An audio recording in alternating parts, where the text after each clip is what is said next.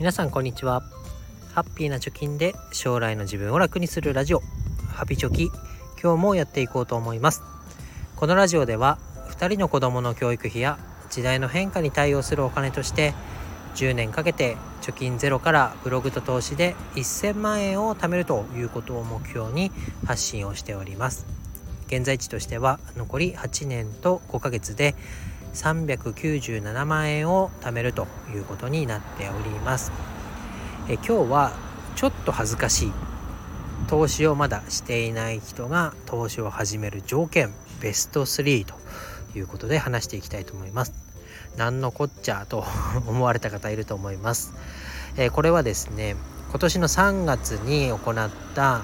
野村アセットマネージメントが調査をしたアンケートに関する結果を見て、えー、感じたことになります。まあ、どんなものだったかっていうと、まあ、金融教育に関する意識調査というものです。で、えー、20歳から69歳を対象に1万664サンプルが集まったということでこの調査結果の中にこんな質問がありました。現在投資をしていない人に伺います。あなたはどのような条件が揃ったら投資を始めたいと思いますか？というような質問です。今投資をしてない人がどんな条件が揃ったら投資を始めたいか？ということで、まあ、複数回答ありの7700人に、えー、から回答をもらったと。でこれどういう回答だったかと思いますか？というとですね1位は、まあ、どんな条件がそういった投資を始めたいと思いますかっていう質問なんですけど第1位はどんなことがあっても投資はしないよっていう人が31%第2位は絶対に損をしなければ投資を始めます。これが29%で第3位が給料とか所得が増えたら始めますよ。これが24%ということになってます。どんな条件が揃ったら投資を始めますかという質問に対してどんなことがあっても投資はしない。絶対に損しなければ投資をする給料が上がったら投資をするというような結果になったということです。でこの放送の結論遅くなりましたけれどもまあ、ね、今現状使えるお金が増えてないんであれば一緒に投資の勉強お金の勉強を始めましょうっていう結論になります。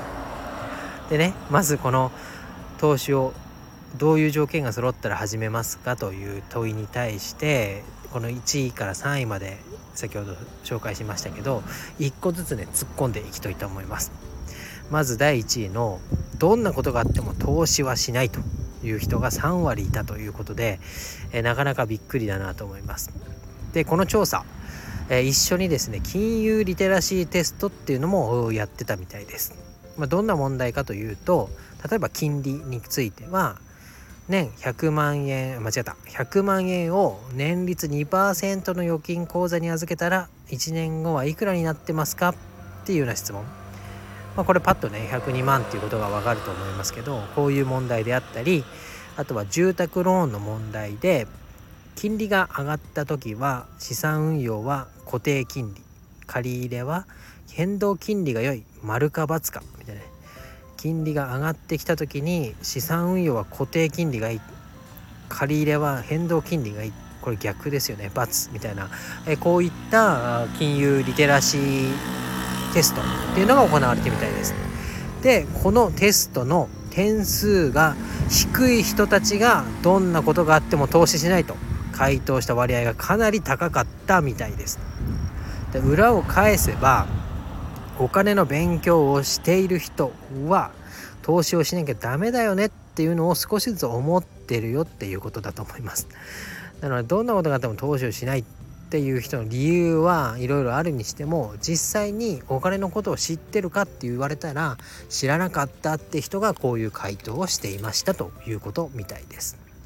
だからねお金の勉強をしているのであればこういう結果にはならなかったよねっていうことが読み取れると思います。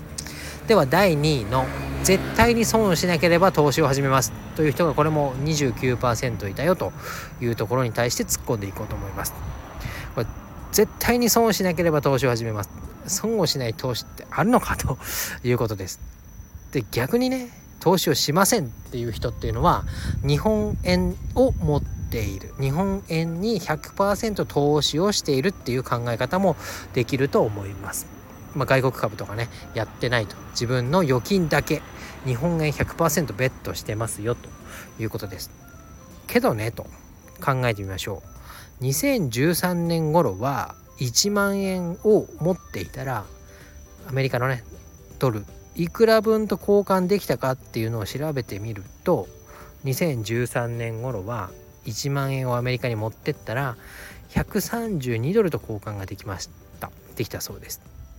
で今ね今年に入ると同じ1万円でも68ドルしか交換ができない。10年前は同じ1万円で132ドル交換できたものが今は68ドルとしか交換ができない。これは為替レートの影響です。つまりこの10年間で円の価値が半分ぐらいになってしまったっていうことを表しますよね。10年前は132ドル。今は68ドルということで同じ1万円でアメリカに行って買えるものの数が半分になっちゃったっていうことです。でもねこういうことを言うと日本でしか生活しないんだから1万円は1万円じゃいということを言われる方もいます。けど今見てみてくださいよと。食料品がバンバカバンバカ値上がりしています。ガソリン代ももう180円になっちゃってます。で映画館も200円上がった300円上がったみたいなね何をやる娯楽にしても生活をするにしても同じ1,000円で買えるものが減ってきてますよっていうのが日本円の現状ですよね。なので日本円だけ持ってたら実は損してるかもしれない買えるものは減ってますよねっていうことを考えなきゃいけないですよね。だったら今ね金利が上がっているアメリカのね株に投資をするとか投資をしなくても外国のお金、まあ、ドルで資産を持っておくっていうのが大事だよねっていうことがなんとなく見えてくるのかなと思います。ということでこれ第2位の説明になります。次第3位所得とか給料が増えたら始めますよっていう人が24%いましたこれもね同じ調査でこんな質問があったそうですどんな質問かというとあなたが金融教育を受けたいと思うのはなぜですかっていう質問です。金融教育を受けたいと思うのはなぜかという質問に対して約半分57%の半分以上か。57%の人が資産を増やしたいからって答えてます。で55%の人が老後資金に不安があるからって答えてます。で投資をしない理由始める理由としてまだお金がないから始めてないんです。っていう人が、ね、24%いる一方で資産を増やしたいからとか老後に不安があるからっていう人が約半分以上もいると。これどういうことっていうと今のね給料は少ないと感じてんだけど老後もお金の不安がある。つまり老後にもお金がもらえるね収入とかが増えてないっていう不安があるっていうことですよね。つまりは所得とか給料が増えたら始めますって言ってるんですけどこの金融教育を受けたい理由が資産を増やしたいとか老後に不安があるっていう回答が出てるってことは増える見込みがあまり期待できないからこういうふうに金融教育始めたいと思ってます。一方でお金がないから投資をしませんっていうあるあるね矛盾を感じるような答えになっているってことです。つまりはお金が増えたら投資をするんだけど将来的にも老後お金の不安がある収入が増えてないってことはお金増えませんよね一生投資できなくないっていうようなことになっちゃいますよねということでこの1位から3位の結果を見てみましたけどこの調査においてはね投資を資産形成の観点からやってる人はまだ27%しかいないという結論になってます。で、えー、この3割約3割としましょう。3割の人は投資をやってるけど残り7割はやってない。で投資をすれば将来に何らかのメリットがありそうっていう人が半分いましたよね。さっきの老後資産を増やしたいとか。いう人が半分いた反面行動できてないって考える人が7割ぐらいいるのかなっていうようなことを感じます。で偉そうにここまで話してきましたが私もその一人でした。ただどうやって変わったかというとお金の勉強をまず始めてみました。YouTube を見ました。本を読みました。そうすると100円でも1万円でも実際にやってみるってことが大事だなっていうことが分かりました。でやってみると自分のねお金がリスクにさらされるわけですからその上でどんなことが起こるとどのぐらい資産が増えるとかこういうことが起こると値動きがあるんだなっていうようなねことが分かってきたり実際にお金に関する知識を自分から、えもっと勉強したいなと思ったりとかあこういう風になるとお金が減るんだとか、え、クレジットのリボ払いを使うとお金が増えないんだなみたいなことがだんだんとね興味が湧いてくるっていうようなことになりました。でこのようなね経験をもとに、まあ、積立 NISA を始めてみましたとか仮想通貨投資を始めてみましたみたいなことになっていて今、えー、600万円ぐらいね資産が溜まってきたよということになります。でこのことはまあ総じて言えば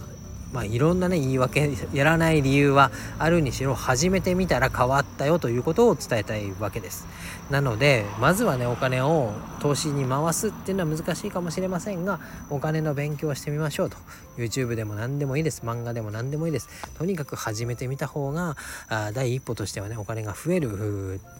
タイムチャンスが早めに来るんじゃないかなということを思いましたので今日はお話をしました。